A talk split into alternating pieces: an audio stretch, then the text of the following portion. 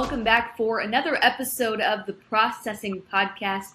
This week, we're diving into all things related to stress. Are we really stressed, or are we just telling ourselves we're stressed, Sophie? Yeah, I definitely think stress is something that can be managed by how we speak to ourselves internally. Um, and obviously, we both have a lot going on this year. We have a lot to think about, a lot to manage, a lot to plan. Um, and they're all good things, or at least most of them are good things. And I think a lot of the times, even though it's good, with so much to plan and so much to think about, it feels really overwhelming. And I think a solution to that is definitely your perspective and how you want to think about all the things that are happening in your life. Yeah, when we decided on this theme, I went and looked at some stress management tools and resources online. And the commonality between all of those things that I watched and listened to were your mentality and how you view stress, which I thought was incredibly interesting that it's just something that we can overcome um, partially by our perspective to it. But then there are also things that can be done to limit the amount of stress that you're having just by different actions that you can take. But before we get into that, a couple of episodes back, uh, before the football season started, Sophie and I set our division winners within the NFL. And now that the playoffs have started, we can reveal who ended up winning. Sophie, you have no idea. I I look back at our picks and I'm eager to see your raw reaction to who is the winner yeah. here. I have honestly I remember a couple of my picks, but my philosophy going into this is Darren helped me pick them. So if I win, I'll take credit for it. But if I lose, I'll just blame it on Darren. And then either way, like I'll be fine. So I like that. I like that mentality. Um, let's just say, good thing you and I didn't make any futures bets in Vegas with what we picked because I think statistically 89% of them were wrong. So, oh, okay yeah, not great, but there is one that had a a one pick edge. All right. Oh, so okay. the AFC East, you and I both picked the Bills, so that was a positive tie. The Bills won the AFC East. The AFC West, Sophie picked the Chargers, who had the ultimate choke job in yeah. the postseason against Jacksonville, and I picked the Chiefs, and Chiefs won. Mm, some okay. up one. Okay. AFC North. Uh, you picked the Bengals, Sophie, and I picked the Ravens, and you won. The Bengals won okay. the AFC North. Because we're one to one right now, right? Yeah, one to one. Unfortunately, okay. Lamar Jackson was hurt for some key moments of the season, so I'd like to think that that turned out the way it did because of the um, misfortunes of injury. The AFC South you picked the Titans. I picked the Colts. We were both wrong. I'm pretty okay. sure that's where Jacksonville surprised everyone and took the crown. So still one to one. NFC East transitioning over to the NFC. The Eagles were both of our picks, so it's a tie again. I mean, okay. the way that we, in the order that we picked two, it couldn't be more dramatic. I'm going through it and I'm like, who is going to win this? Because right now we're tied. NFC West. Um, I have no problem with our picks here. We picked the Rams, and I know that they had a disastrous season um, for many reasons, but those were both incorrect. Very mm-hmm. incorrect. Um, all right, 1 1. NFC North. Sophie, picks the Vikings, and I pick the Vikings. Uh-huh. And I was at the game last night that the Vikings lost to the Giants to open up the divisional round of, excuse me, the wild card round of the postseason. So I'll have to share that experience after we do this. Okay, yes, the definitely. final, the final pick. It all comes down to the NFC oh South. Oh my gosh, that's so funny. Okay, I don't even remember what I picked. I don't at all. Yeah. we need a drum roll. Okay. Sophie picks the Buccaneers and Mary picks the Saints. Sophie wins the N- the NFL that pick. literally makes no sense that I would win at all. But you know, I have uh, Darren. for you, and you're a Tom Brady fan, so Yeah, I guess okay, that one technically was more so my pick than anything else. So I guess I do have to thank Darren for his contributions. Um, I'd like to thank my parents for teaching me about football and um, me, of course, for being able to take expert advice. So, Oh man, yeah. I mean, like I said, neither of us should be betting, but I'm glad that you did have that one one division edge over me. So we said the winner, very high stakes here. The winner gets to pick the shirt for the loser to wear on a podcast episode. oh, That happens. We can figure out the logistics off camera, but I will have to wear something of your choosing. You're not the, are meanest gal, so I feel like it won't be that brutal. it won't be that brutal, so you can you can relax a little bit, but it also won't be great. So, like oh probably goodness. probably wouldn't. I'm thinking like just as a as an initial thought, I'm thinking like early 2000s, um, Oh wow. some like some what whatever we would wear in like sixth grade. That's more Oh, like so we're going for very unfat. Actually, Y2K is coming back, which is No, but I'm thinking really like positive. limited to thinking, like the Justice Monkey. All right, everyone, you hear this? It's a waste that Sophie won. I'm just kidding. I'm eager to see. Oh, your your computer just made a loud sound, but I'm Oh, eager to see what it ends up being. Um, and I'll take it Well, like a champ because I lost. Mary, I mean, you lost, but you also won in a sense that you got to cover the Vikings game this past Yeah. weekend. How was, a it? As a journalist, it was a loss. As a distant, an honorary fan of the Vikings now living in Minnesota, it was really cool. It was my first time covering um, an NFL game, let alone an NFL playoff game. So, you know, I feel like I've been it, been there before. I realized before the game, like, wait, I've never done this before because I've covered Vikings training camp, so it's a similar setting in terms of being around like high profile media, um, national media, and just covering the players uh, like you would for any other reason throughout the season. Um, but I also attended the post game um, conferences in the locker room, in the Vikings locker room after the game. And they Wow. lost the game 31 to 24 in very heartbreaking fashion. I mean, the Vikings have, unlike last season, they came out on the winning end of a lot of really close games this year, and they have a new head coach. There's just there was a different level of expectation and hope. And I was also selfishly really hoping the Vikings would do the unthinkable and make it to the Super Bowl because I know my company would likely have sent me and another um, sports reporter at the station to the Super Bowl in Arizona. So I'm there and I'm like, high hopes. This is going to be so much fun. Yeah. And sitting in the pre- in- in the press box, and everything's going well. It was what I expected a high scoring game because the last time these two teams met in Week 16, it was high scoring, just back and forth.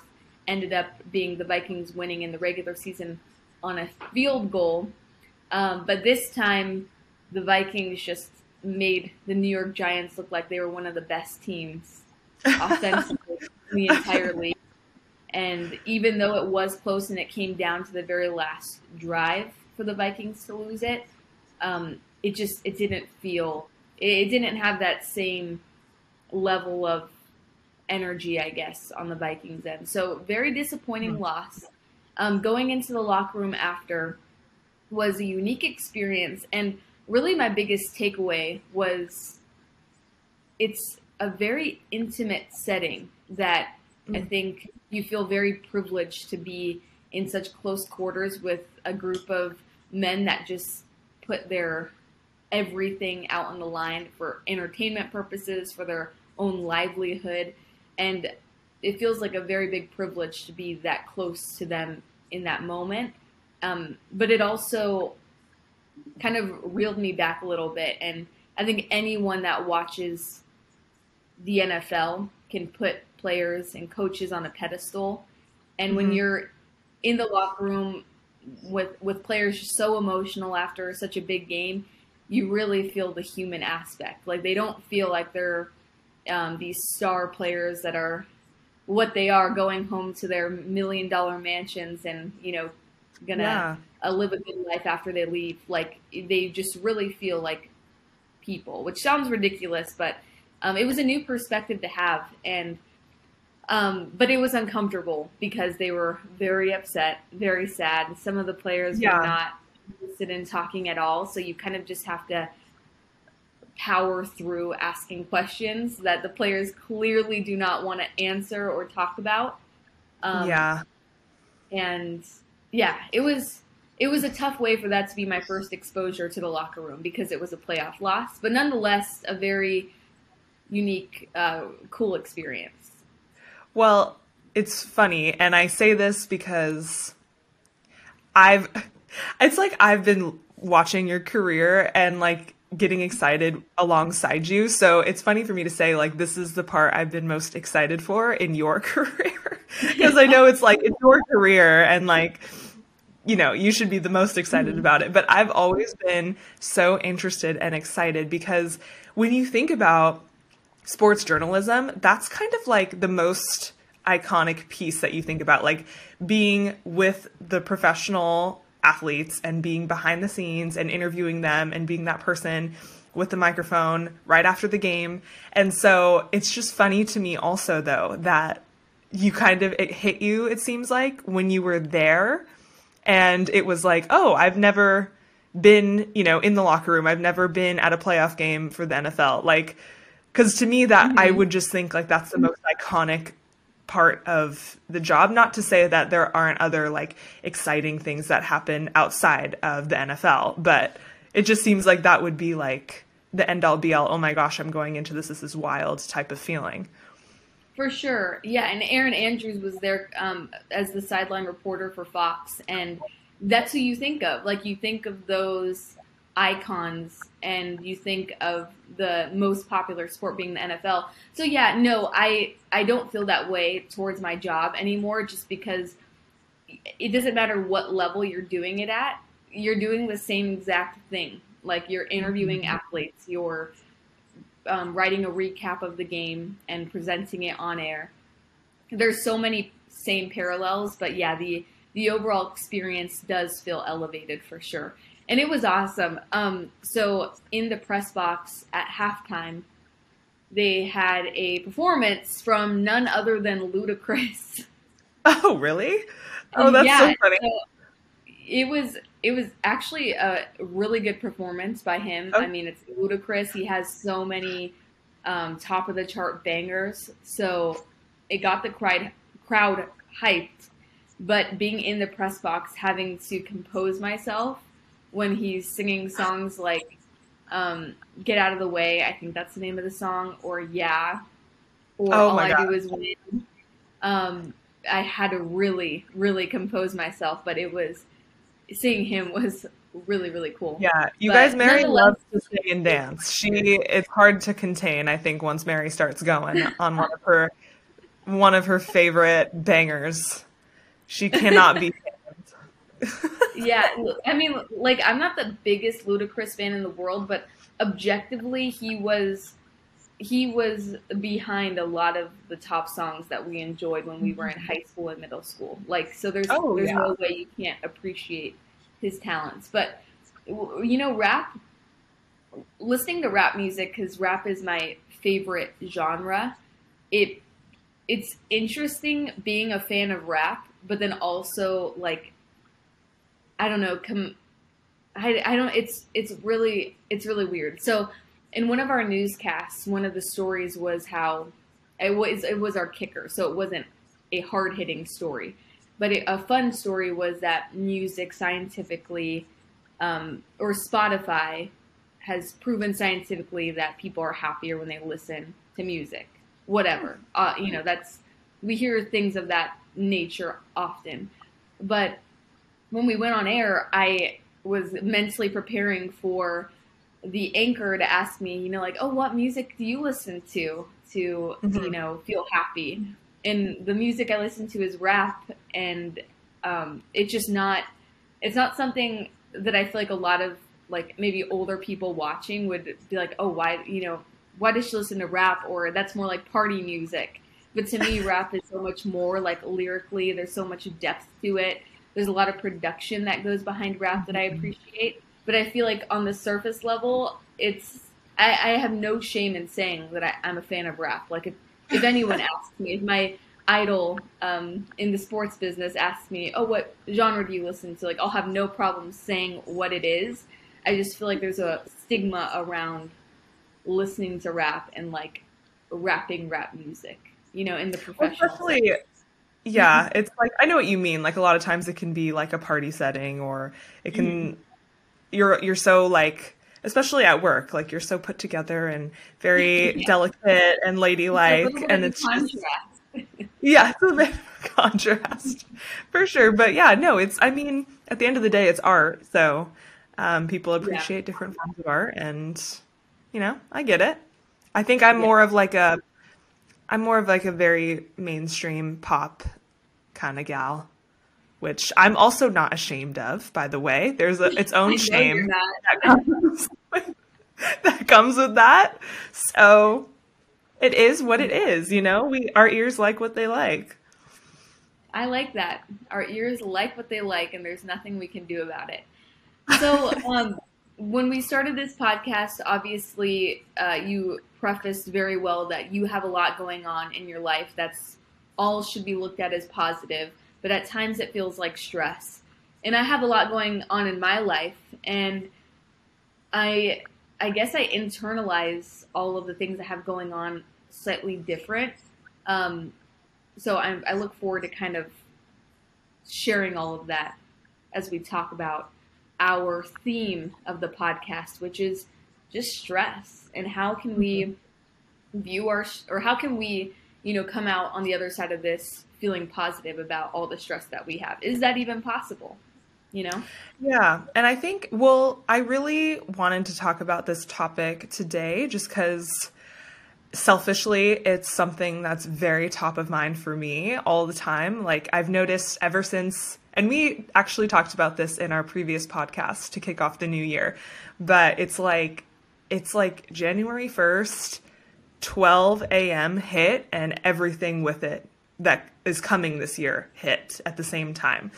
Um, and so, like I said, a lot of it is really great. Like, planning a wedding is so fun and great and exciting, and it's a whole new chapter. So, there's that. Um, work has been great, you know, but I have been really settling into my role as a manager and with that comes a lot more responsibility. You have to delegate, you have to you know step up on the accounts that you're on and kind of take more of a manager role and so that has its own stressors um, and then something that i'm wanted to share also because i feel like it should be talked about more often um, this one's not as fun but uh, health wise, I've been a little bit stressed. Um, a few years ago, I had a surgery done to remove some precancerous cells um, on my cervix, and I thought that everything was going to be fine and dandy and hunky dory after all of that. And I had an appointment last month to find out that that journey, unfortunately, is not over it's all good. Um, I'm healthy. I don't have any precancerous cells to date, but they're still a little bit, um, I wouldn't say concerned, but they're cautious. So I have to go in at the end of the month for um, just like an exam and a possible biopsy. Um, so that's been stressing me out in and of itself because not so much because, you know, I, I feel healthy and I all my results have been positive for the most part, um, but it's you know that uncertainty where you your mind is left to wonder and fill in the blanks and like you said, like this whole podcast is about, a lot of it is perspective. It's like, you know, all signs are pointing towards good things. But because there's that little bit where, you know, we don't know for sure what's happening right now, my mind te- tends to go towards the negative and tends to fill in, well, it could be this, it could be this, and then that could cause this, and then blah, blah, blah. And it sends me down this rabbit hole that's super negative. But um, really, like all signs and all probabilities are pointing towards the fact that it'll be positive. So it's, but it's tough to not dwell on that small bit that could be potentially negative. Um, mm-hmm.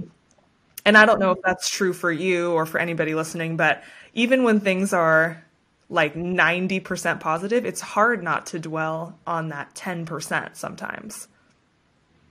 Oh yeah. Do and, you, like does that happen to you? you know, yeah, I would say so. I think um, there when I was looking at examples of, of of ways to manage stress, a lot of the examples they gave were related to like financial stress and health related stress. So like these really pertinent, strong things that are out of your control. How can you see those things in a different light and just um, go about life differently? So the examples of stress you gave before your health related stress are like there's so many more um, ways to combat that in terms of like mentality, time management, all of those things. But I think that's a really good thing to share in terms of thinking internally. Like when it's something that big and the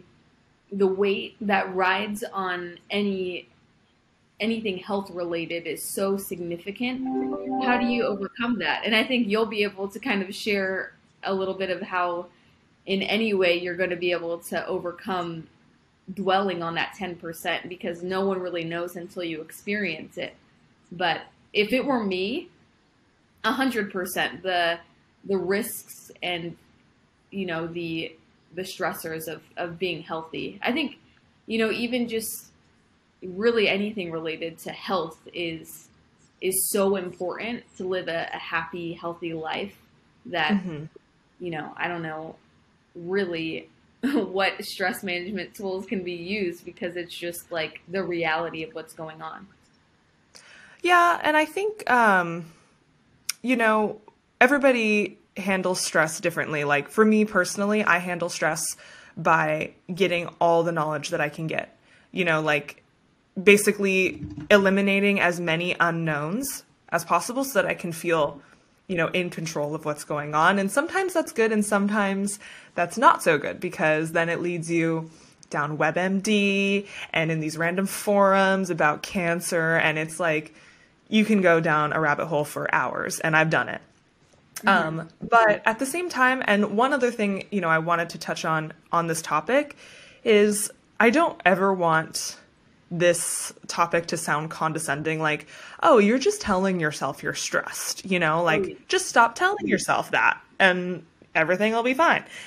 No i i think there are stages to stress at least for me and i think an important part of the first stage is letting yourself feel it and mm. letting yourself acknowledge that hey i'm stressed right now. There's a lot going on I don't feel my best and that's all fine. Like it's I think it's okay to dwell in that for a while and to feel what you need to feel and then once you feel it and once once you can come to a more rational place and come down from your emotions, I think that's when you can start on the journey of changing your perspective.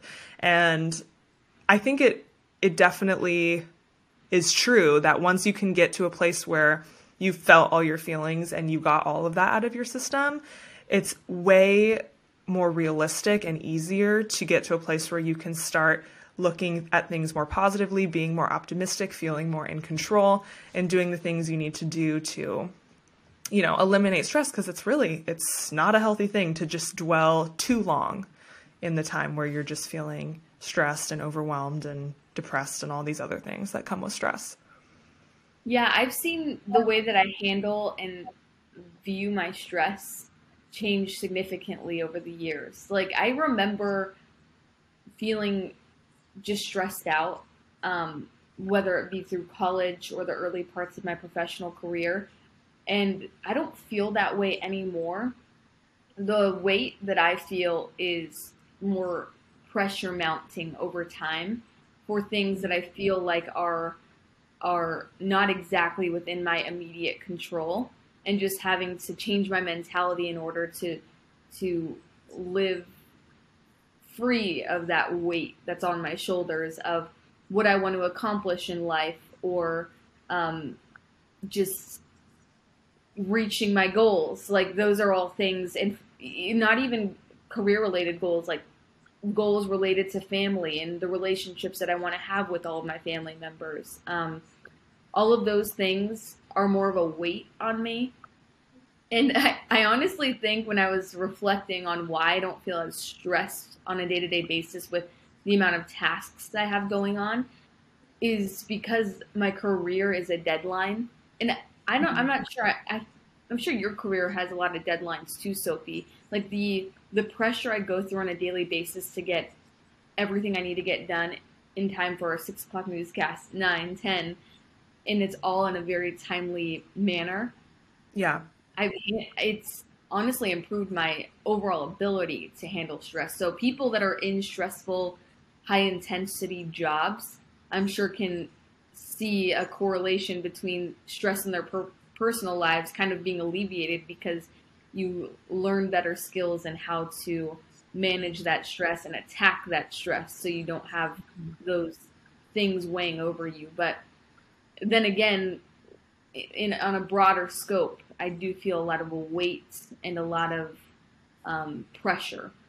So I would like it would be interesting to talk to someone that's a little bit more knowledgeable about the different. You mentioned the levels of stress, but the types of stress and what mm-hmm. phases and at different points in your life do does stress show itself?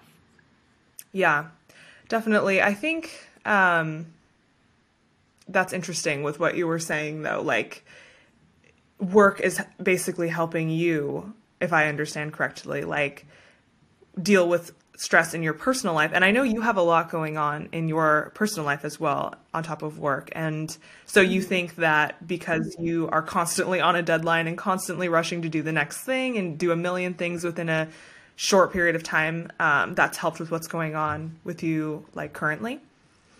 Yeah.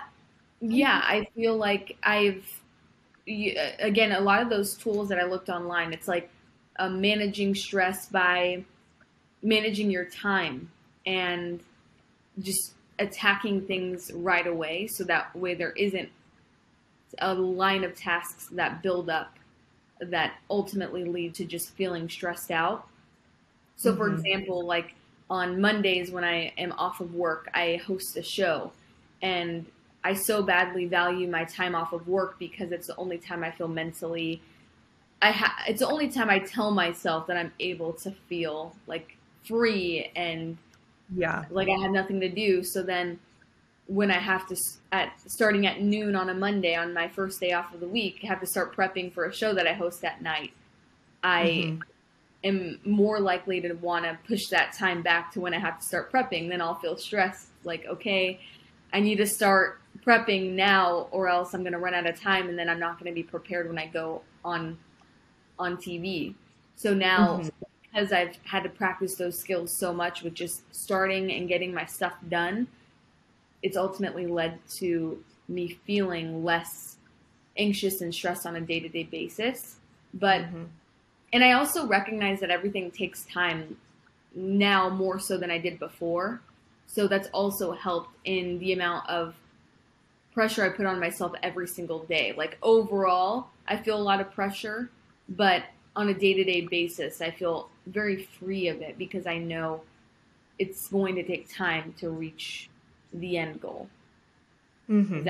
Yeah, I think I think like being okay with the fact that I'm not going to get everything done today, but that's okay because I'm making the progress I need to make is really helpful and it's actually that same mentality is kind of what I've applied to wedding planning because like I said January 1st is when the timeline really started speeding up. And I mean, I'll have to show the timeline here on this podcast one day, but it's two pages of just a straight bullet pointed list of all the things that need to be done before a wedding and in which month and by what time. And luckily, we've been able to stay pretty much on task and on deadline for a lot of these things. Um, but some of them are running a little late, and I try to tell myself, you know, people plan weddings in three months, so by all standards, we're doing well. Um, but I totally agree with you. Sometimes when you're feeling stressed, you kind of just need to look at everything you need to do and just start doing them. Like, just like stop thinking about everything that's on your list and just start knocking it off one by one. And I found that that really helps, especially with wedding planning, because there is so much to do. And if you just say, hey, today I'm going to find our, you know, the car that we're going to get in at the end of the night to like leave the venue. Like that's what I'm going to do today. And I'm going to book that today. And then you do that every single day and you have made a big chunk by the end of the week if you have time to do it every day, obviously. But um, mm-hmm. that definitely helps a lot to just tackle it and to stop thinking about it and to just do. I think that procrastination is for me personally the number one cause to my any stress that I might feel on a day-to-day basis. And I guess you know hearing you hearing you kind of break down how you would Im- go about improving to in the end not be as stressed about wedding stuff makes me think like the reason why is because any procrastination that I've struggled with over the years which procrastination is one that I have deeply struggled with. Um, hmm. I have overcome a lot of it just by, again, having deadlines every day and being a little bit more motivated on in my time off, even when I'm feeling down or I'm feeling different emotions, to just kind of do, um, yeah. which takes a lot, which takes a lot of self discipline, practice, and being okay with the days that it's not going to be a productive day. So for you, in the examples that you gave, Sophie, I want to dive a little bit deeper and just get more inside your head because on the surface level, I'm stressed about the new responsibilities at work. I'm stressed about wedding planning and all of that combined with things related to my health that are less in my control other than my daily diet habits. What specifically about those things like what's the cause of the stress? Is it is it because you can't find exactly what you want for the different tasks related to your wedding that you need to find? And not being able to find those things make you stressed or being motivated after a long day at work to do them? Or exactly what do you feel like reaches that point where it's like okay i am stressed officially?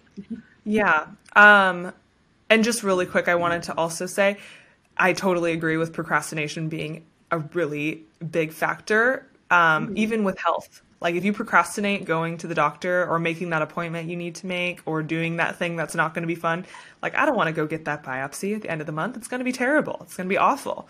But you got to do it and then you can know and then you can know for sure and it can be off your plate. And it already um, took an insane amount of courage for you to get that initial surgery done. So yeah. to still have to deal with it, I can imagine how the emotions that come with that. Yeah, it's frustrating for sure. But um, you know, it's part of life and it's just my mom because my mom grew up with or I grew up with her having rheumatoid arthritis and so that was really um, taxing on her but she always taught me you know it's just the cards you get dealt and you just do your best to stay on top of it and deal with it. And that's just you know you can't really do anything about it besides be diligent and not procrastinate going to the doctor. Um, but to answer your question from before i think what stresses me out personally and some people thrive off of this and i I don't think I do, especially when when stress is coming from more than one source. When there's just like two like maximum amount going on in multiple categories. So like right now wedding planning is maxing out. Right now work is maxing out, especially like having started a new quarter of the new year. Like that's we're super maxed out at work right now. And then everything with health also maxing out. It's like, it almost feels like there's not enough hours in the day, especially after a long day at work.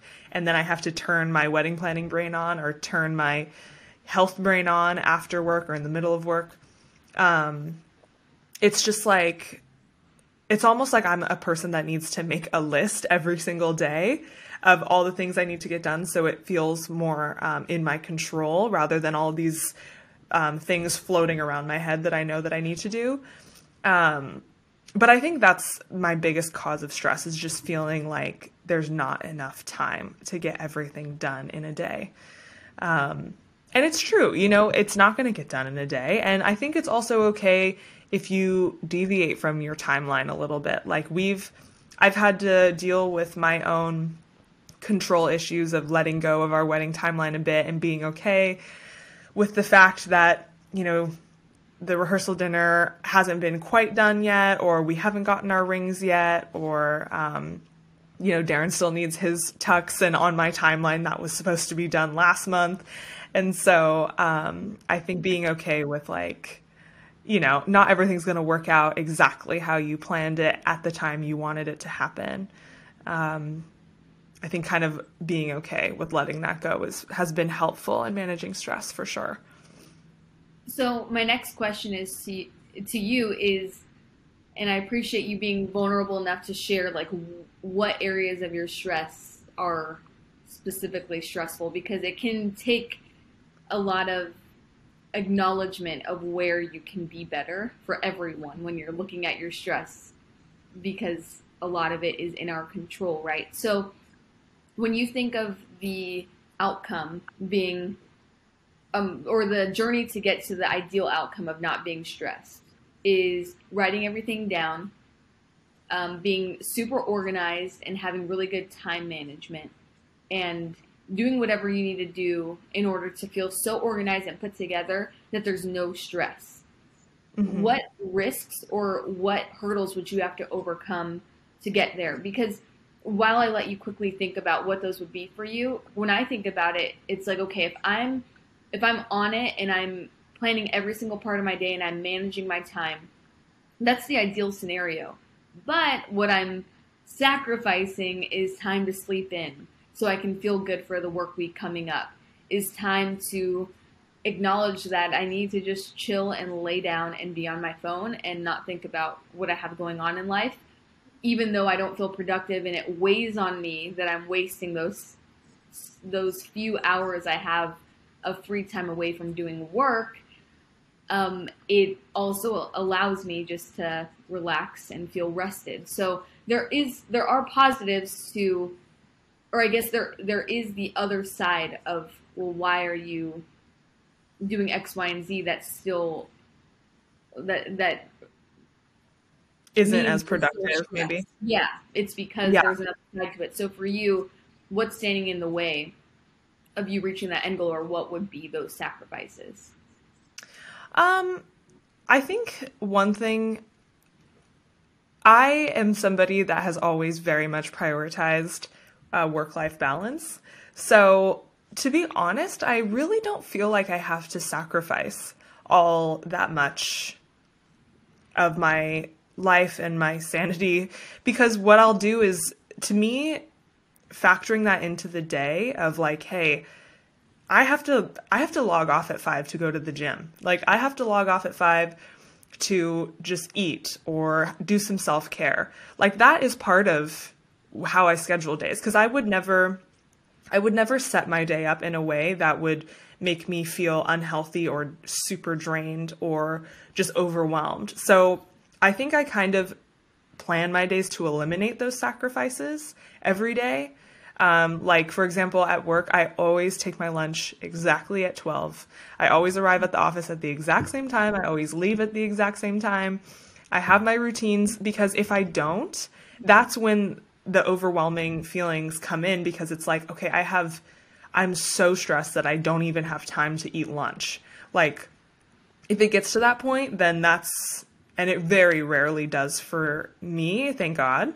Um, but that's when you know you have to kind of reassess and be like, this is not healthy. And then the other thing I would say too is the sacrifice I do think I unconsciously make though by planning so much is um, I think when you plan and you plan your day or you plan your week and there's a lot going on, there's a part of you that starts to look at things as obligations like, okay, I have to do this. I have to do this. I have to get work done. I have to plan this part of the wedding. Um, and I think in and of itself, that is a sacrifice. And it's not necessarily one that has to be made.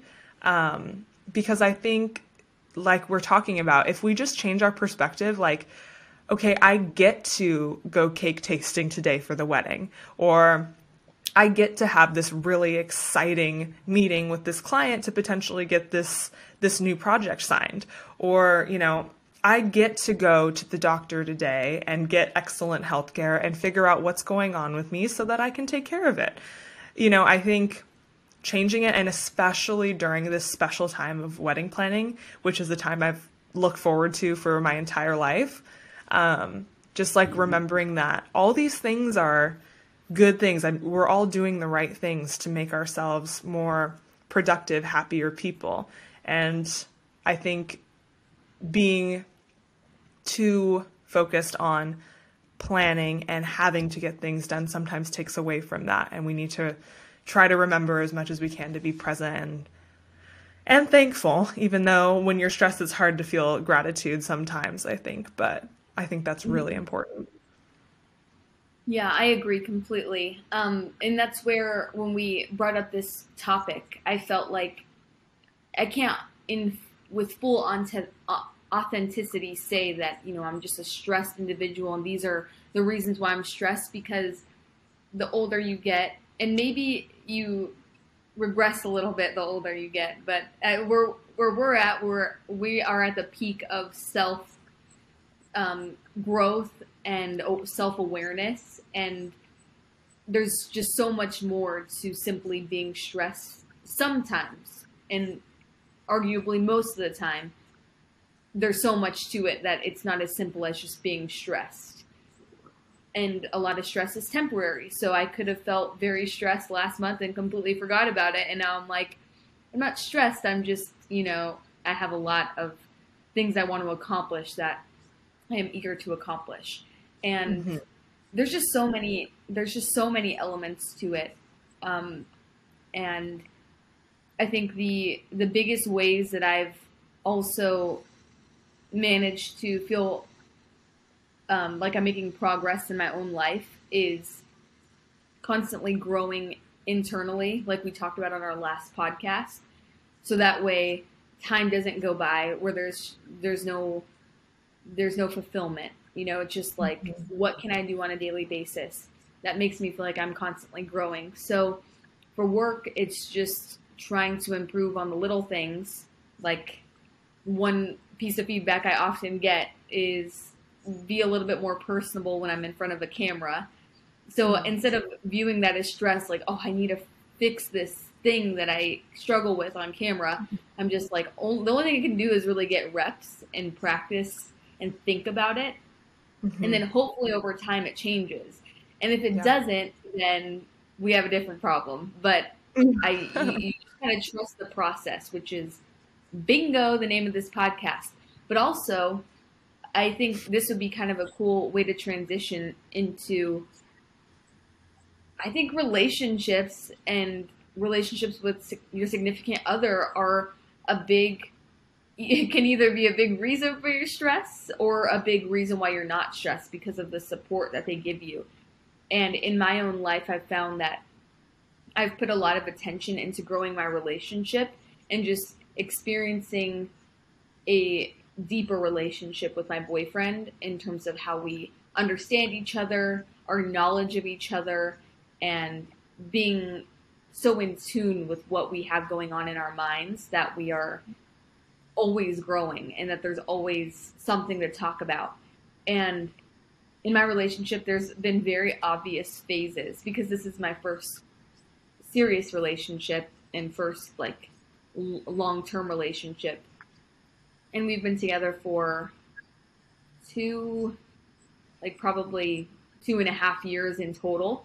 So when we first started dating, you know, just like spending time together and bonding. And then we eventually got to the point where we were sharing our feelings with each other.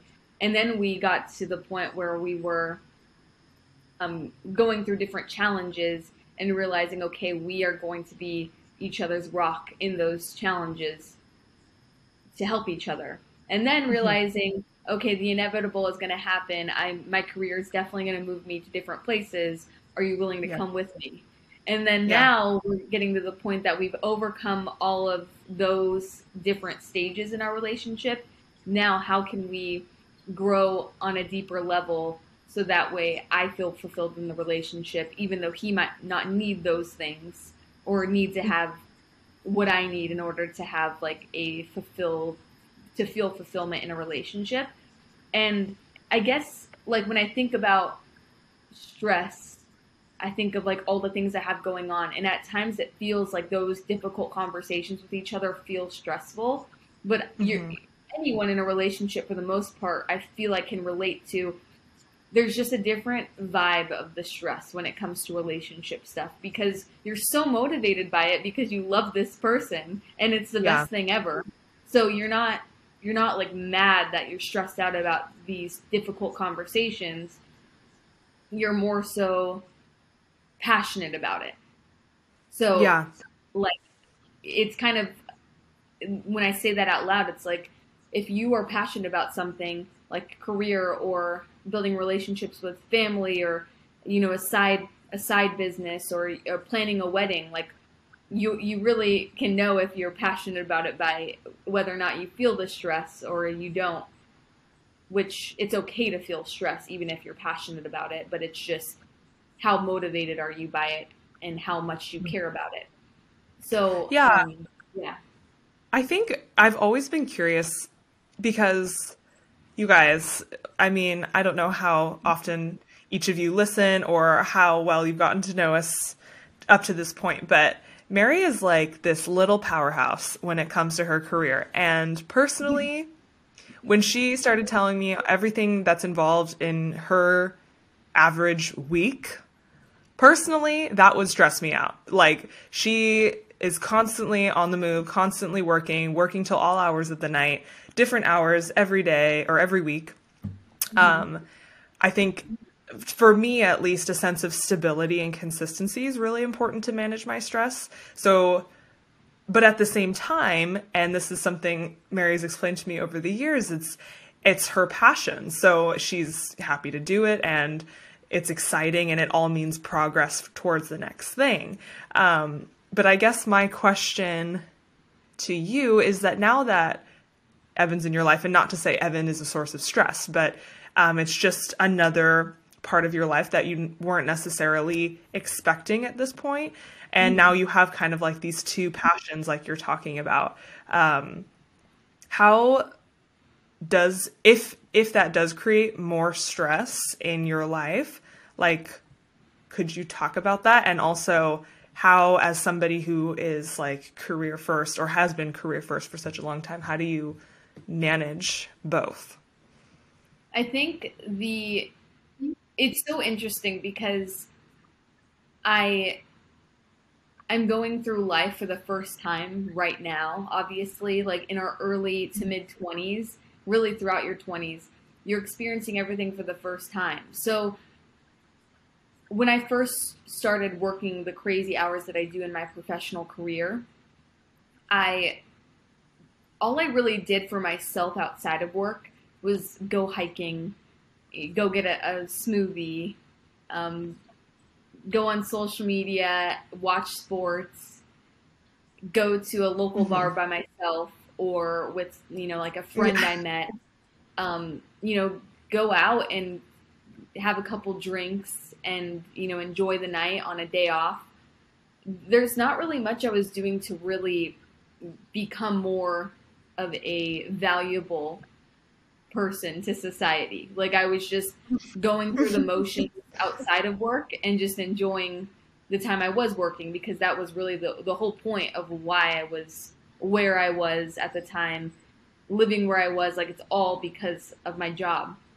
And I'm always moving places, right, that I don't know anyone. So when I when I lived in Omaha, I was in there for a summer for I was there for work. I didn't know anyone and then like the relationships I built with people came to make life more enjoyable, but I was just there for work. So everything I mm-hmm. have done up to this point has been for work. So now that I'm experiencing life in on the professional side for the first time, I realize okay, there's more that I want to get out of my time away from work than just thinking about mm-hmm. work. I want to do things for myself so I can really feel mentally refreshed on a day to day basis and happy and have all of these things going for me. Whether it just be waking up early and working out or waking up early to watch um, what is what's the I'm forgetting what uh, first take on SportsCenter or on ESPN. Like those things are the things that will help me enjoy life more. So my point in saying all of that is okay. So now I'm experiencing what it's like to want to get more fulfillment outside of work than just hang out with friends and party a little bit and watch sports. Like what can I do to really be better and grow? So then insert my boyfriend. Now all of that is, for the most part, revolved around him because how can we maximize our time together when we don't mm-hmm. see each other throughout the week because we work at opposite times of the day? And how do we continue to build our relationship when we're not seeing each other that often? And mm-hmm. honestly, over the past probably five, six months, it has been an issue because I have gotten I grew anxious about I'm home on a on a Tuesday. We need to do something and we need to have each other's full attention because we're not going to see each other. And then I would yeah. Come home early on a Thursday and then I'd feel that same way. And then I'm home in the evening on Sunday and I'd feel that same way. So it's like I'm living in anxiety because I don't know when the next time we're going to get to hang out together is. But in reality, we see each other a decent amount because my schedule will permit it for maybe this month and then the next month I'll be super busy. So there's all of those unknowns with what our schedule is going to be and before until recently I was like I, we need to maximize every moment we can together and I'm going to I'm going to make it a point and it's going to be a stressor of mine to do that because I don't know when the next time we're going to have a lot of time together is. Mm-hmm. So now I've overcome that because I've settled in a little bit and I've realized, okay, we live together. It's going to be okay. We're going to be together every chance that we can, as well as do things independently and live our own lives. So, how can I still feel excited about hanging out together? Um, even when, because, like, for example, that Tuesday, that's a work day for him. So he's not mm-hmm. trying to like have an elaborate day. He's trying to just come home from work and also chill. And same for me. It's like that's my only day off. What can I do for myself because I can't put so much pressure on hanging out with him. So now we implemented mm-hmm. we'll see how it works out, but for the start of the new year, every month we'll alternate in who plans a date night.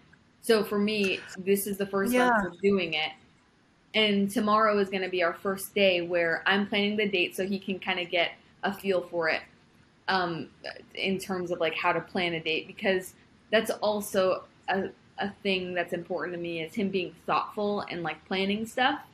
Mm-hmm. And this is going to kind of get him out of his comfort zone a little bit because I have I have no problem being the one like okay let's go do this do this do this but I never want him to feel like it's okay to not be thoughtful when it comes to me. So mm-hmm. it's kind of a, a twofer. It gets him to think about how to plan a date and like do things for each other rather yeah. than just going out to dinner or something. But then also, um, not feeling like me knowing me just knowing okay we have our date night this month so we don't have to have date night every second I'm not working because it's so rare that I'm not working. Um, so yeah, it's it's gone through its I've gone through its challenges, and it's really just uh, it's just a place I look forward to getting to where life is a little bit more settled. There's just so many changes right now that it's that it's a little difficult. But real quick to answer your second question, um, it hasn't really impacted my work. I would say it's kept me in Minnesota a little bit longer than I probably would have, just for the sake of not for having a reason to be here versus I could have gotten a job that's pretty similar in another state just to like change things up and not really made an advancement. I would be doing the same thing just living elsewhere because like I would be, have been more motivated to just leave for no reason and experience a new place. Now I want there to be yeah. a reason to why I move, not just to move to move. So yeah. it has it's nice because I would love to learn more about people in this industry or people in industries that move a lot and how their how their dating life is, which from what I've heard it's not great. But I'm so thankful we haven't actually moved yet, but I'm so thankful I'm dating someone that's willing to move and go along for the journey. Definitely. But that easily could have not been the case. And that actually was a very serious conversation for a while because he wasn't totally comfortable with that idea at first. So, yeah. Yeah. Yeah, I've always been interested to see how I mean, I love you guys together and it wasn't a shock to find out that you were able to to come to a place of agreement and cooperation, but I was always interested to see how that would work out for you and um cuz I just had a sneaky feeling that somebody would come along for you that would just be too good to pass up and change the plans just a little bit. Um but I love that you guys are doing the date the alternating months. Um, we did that. That was our resolution last year, actually. Um, and it's just a fun way to keep things exciting and, like you said, to kind of take some pressure off um, you know, making every day that you do have together super special and kind of mm-hmm. letting it be okay to just relax and to just hang out together and not have to do anything over the top. Um, but another thing that I'm hearing that I also just wanted to touch on, I know we we're probably running out of time soon, but um, I love from what I'm hearing from you like a sense of security as you start to navigate your life. Um, and as you start to learn how to juggle these different things, I think when we first enter the adult world and we want to do everything so perfectly, there's a lot of insecurities like, oh, I'm I'm not spending enough time in my relationship. Maybe maybe that's going to fail or maybe I'm spending too much time in my personal life and maybe you know, I'm not doing as well at, at work and maybe you know, my boss is noticing that and all this different stuff and I think when I think a, a great way to manage stress, and it takes time, I think, to develop this skill, but is to have a sense of security in that you're doing everything you can do and you're being your best in every way. And that's enough. Like to be as fully present as you can be at work and in your relationship and with your health and all these different things. If you're doing your best, then that is good enough. And I think being secure in that fact takes time. Mm-hmm. But it, it definitely helps eliminate stress because it's you're worried less about like how others like for example with wedding planning. There's a lot of pressure of like and maybe it's um, an embarrassing thing to admit, but I feel like there's a lot of pressure to make this day like impressive to other people. Like, wow, like they really know how to plan a great wedding and show everybody a great time. And wow, this wedding is better than any other wedding I've been to, all this other stuff. But if you can just say, you know, I don't really care. I just want it to be what I think would be fun and great for me. Um, then that eliminates a lot of stress because when you're trying to plan the best wedding that ever happened ever, that's a lot of stress. And I think just being secure in what you enjoy and what you want for yourself um, eliminates a lot of that stress. So I love hearing yeah. that though. I feel a sense of security coming from you. Yeah, I, I truly feel that way that I'm going to give my relationship everything, my all. There are areas that I definitely lack in. Like, I have so much going on on a day to day basis, and I'm I've been away from home for so long, and I'm so independent in my own world that I would love to build my family relationships stronger because of that's definitely been sacrificed in the amount of things I have going on away from California. But um, but yeah, I feel confident in that. But that doesn't mean that it's all going to work out. Like my my one of my main stress stressors lately has been um, which again stressor or just a goal that I'm working towards reaching is can can my boyfriend and I have a life together where it doesn't matter if my career is taken away, his career is taken away, like we can just be so good with each other's company and be totally strong and and fluid and everything we can overcome anything. And I feel like that's kind of the next stage in in the strong or the deeper your relationship gets and kind of seeing the potential for spending like the rest of your life with someone now entering that mindset of okay, can we actually exist together? And if everything's taken away from us, or if we're in, you know, we never did quarantine together to where we're with each other twenty four seven. We're always doing our own things. So like, if I did eventually have an eight to five for some reason one day, and I am home every evening, would we be okay? Like, would we exist okay in that um, in that world? And I I really did want to ask you in the different phases that I'm kind of referencing in, in what I'm experiencing in my relationship, what phase are you and Darren at? And I know it's obvious, like we're in our engagement phase, but internally with your own relationship right now, what what phase are you guys in, or is that not even a thing when you're already at this point?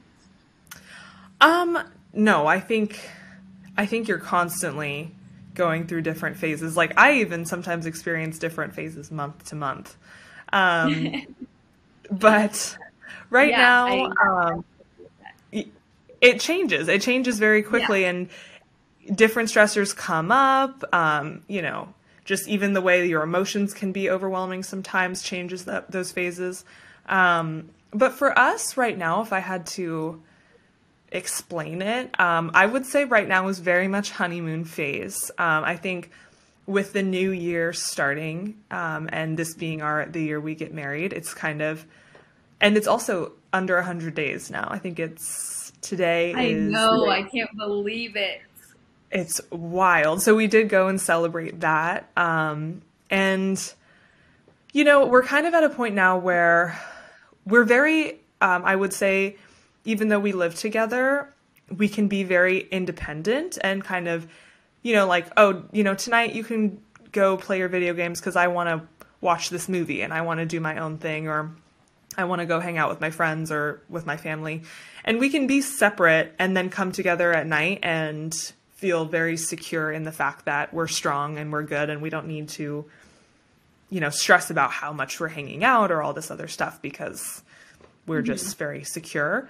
Um, but it is very much a honeymoon phase in the sense that when we're together, it's um, it just feels very exciting. It almost feels new again because we are starting this new chapter, and with marriage, at least, I guess I'm technically traditional, even though I feel like a lot of people probably agree that marriage kind of kicks off this new realm of possibilities. Like all of a sudden, children is not like the weirdest thing. Like, it's not like, oh, you know, one day when I have children, like a million years from now, it's like, well, you know, we're going to be married and we don't really enjoy going out to the bars anymore. It's super exhausting and draining for us. And we really, kind of like what you were explaining before, like we, we have extra time on our hands in terms of free time and like we are looking for that next um, sense of fulfillment. And that's not to say we're going to have a honeymoon baby. Um, but it is, it's interesting to, and it's fun and it's lovely and magical to be in this part of life where all of that is possible. Um, and so I think that that's very much contributing to this honeymoon phase. And it's also, you know, we're, we're engaged. So we feel very secure. I don't, I mean, we've lived together for like three years and we're engaged and we're about to get married. So I kind of already feel married in a lot of ways. So I think that's contributing to the security, but that's also not to say that you can get comfortable and lazy. So um, we're actually starting premarital counseling on Wednesday. So that's two oh, days nice. from now. And, And it's really this comes out, you'll probably have already done it, and you'll be able to share Yes. a little bit about how the first one went on the next Yes. podcast. Absolutely. And, you know, it's just nothing, there's no like bad reason that we're going. It's just to find new tools and ways to keep things um, exciting and special and to find new ways to communicate and find healthy ways to communicate that maybe we didn't think about before. Um, and so I'm very excited to start that and to, you know, kind of kick off kick off a really healthy foundation. Not that we don't already have one, but to, you know, really get all the healthy, good tools under our belt um, before marriage. So that'll be exciting. I know Darren. I think it's his first time ever in a. Um, oh my gosh! So he gets to talk office. about his feelings and his thoughts. Yeah. I feel like Yeah. I So I'm excited. I feel like I challenge my boyfriend a lot to like think way more about like his relationship with me than he probably would ever do on his own. So I'm sure you've already done that Yeah. Darren, and I'm sure he also does a lot himself to to be thoughtful and, and really think and reflect. But at the same time, talking to someone else is good. I feel like going to put him in a, a a different. It's going to be out of his comfort zone, so that'll be interesting to hear about, and I'm sure exciting for Yeah. you to witness. And um, real quick, you mentioned kids, and I like to think of myself as very supportive and like genuinely ha- happy for every phase that everyone goes through, and not think of it in a selfish light. But the kids thing, like I have told you before, I'm just not ready for you to have kids yet, and a honeymoon baby would be amazing, but No. I am I've been okay with voicing to you that that might be a little bit soon for me. I For still you. I love it. It's for you. I mean, it's just like my life would change so much when I come home and I visit you. Like I would I would be visiting you, you would have a child, which would be the best thing ever, but I'm not ready for that yet. I still want to have the freedom for when I visit you to just let's go do whatever we want. And Yeah. I think I think a lot of best friends can relate to that when Yeah. the other friend is wanting to have a kid. It's so special, and I'm excited for that journey and to be a part of it, everything that comes with it. But also, just not yet. Also, 37 days until your bachelorette party, and the planning has really started on my end and getting everything ready and outfits. I mean, that's kind of been a big conversation because you're having a pink night where we just wear pink and look super cute, and then a 70s night where we're more of the disco era. I would say it's more like bright and shiny versus How like, many days did you say? 37. Oh, I literally, if I had to guess, I would have guessed like 50. No. Oh my god, it's next month. Oh my gosh. That, okay, that's, I, it's a very surreal feeling because, you know, you go to everybody else's bachelorette party and it's fun and, but to have it be your own bachelorette party and I'm sure to also be the maid of honor at the bachelorette party, it's like, it's going to be, I know it's only a weekend and I need to make sure to remind myself to just be really present in every moment because it's going to go by so fast. Yeah. Um, but oh my gosh. And it's going to be, you know, I love the theme. I love the disco theme. I think it's going to be so cute and fun and to see everybody's different outfits of like how they interpreted the theme is going to be such a blast and everybody's been sending me their inspo and I just got my outfit as well. Going to be wearing some So crazy white go-go shoes and this sparkly dress and a veil, so it's going to be very very extra and outside of Did what I usually wear. it? But Did you receive so? I got I got the shoes and I have the veil, but the dress had to be pre-ordered, so it's not coming till the beginning of February.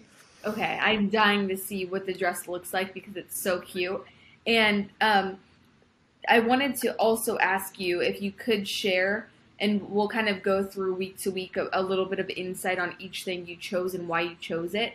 But can you share the story of or the, the thought process behind choosing Scottsdale for your bachelorette?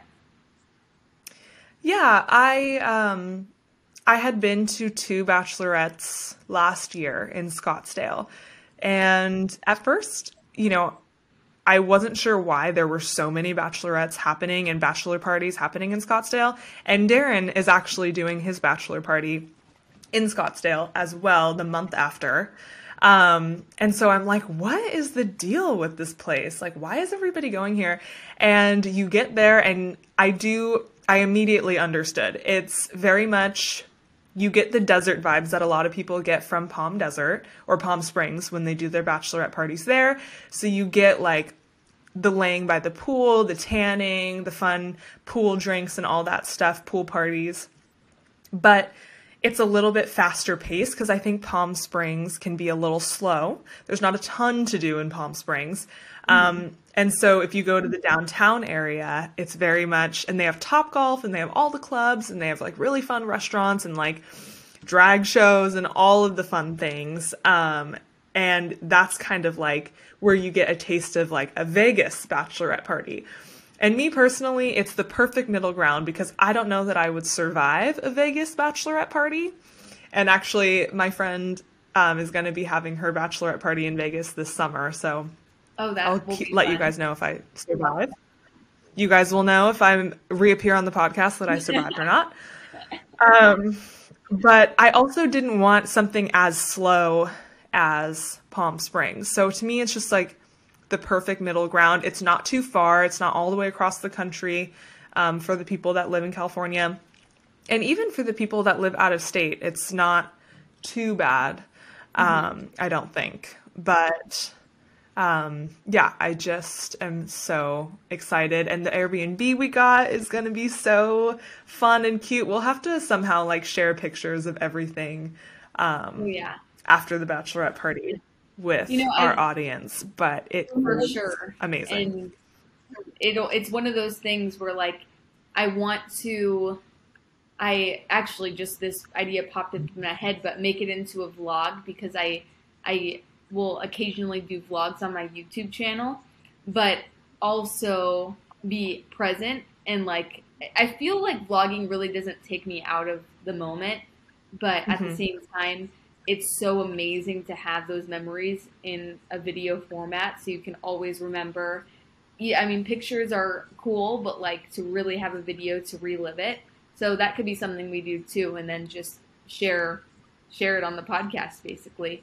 Oh, um, oh yes, but I would love that. That's what we did a little bit for your dress shopping. That didn't end up being your eventual dress. I know. But I just oh, the video for it, so you know what it would have. It we remember that part of it.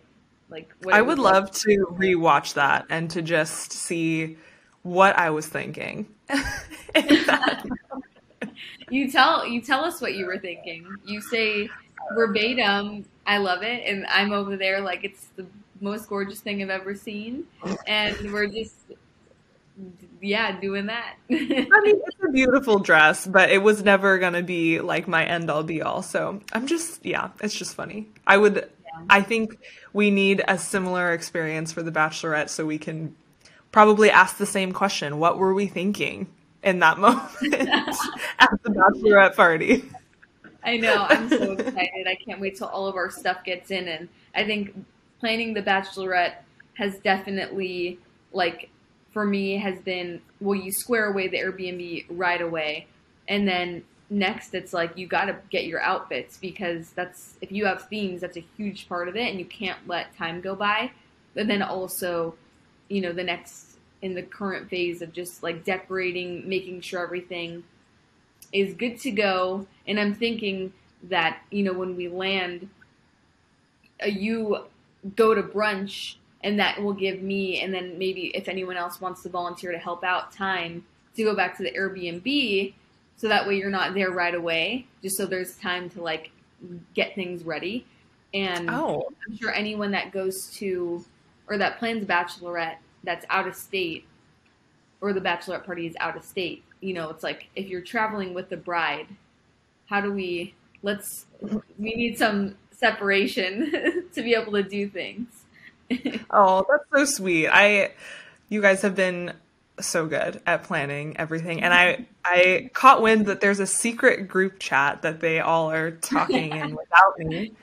So And the picture on it is so cute. It's that picture of you and um, from when you were with Maddie in Colorado.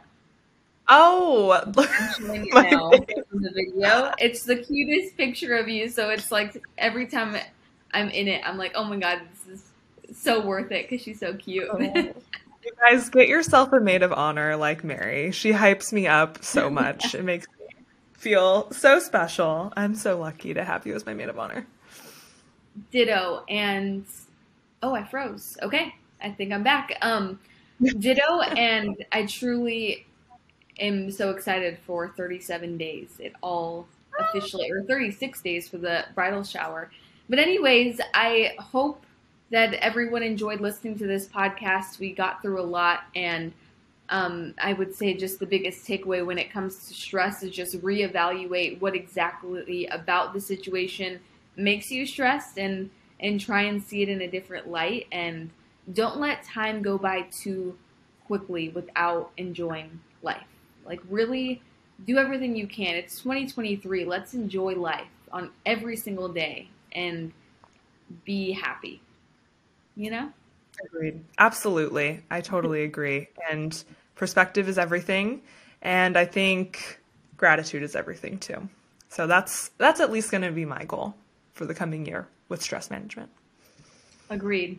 All right, that'll do it for this week's edition of the Processing Podcast. Cheers, everyone, and I hope you have a great rest of your week.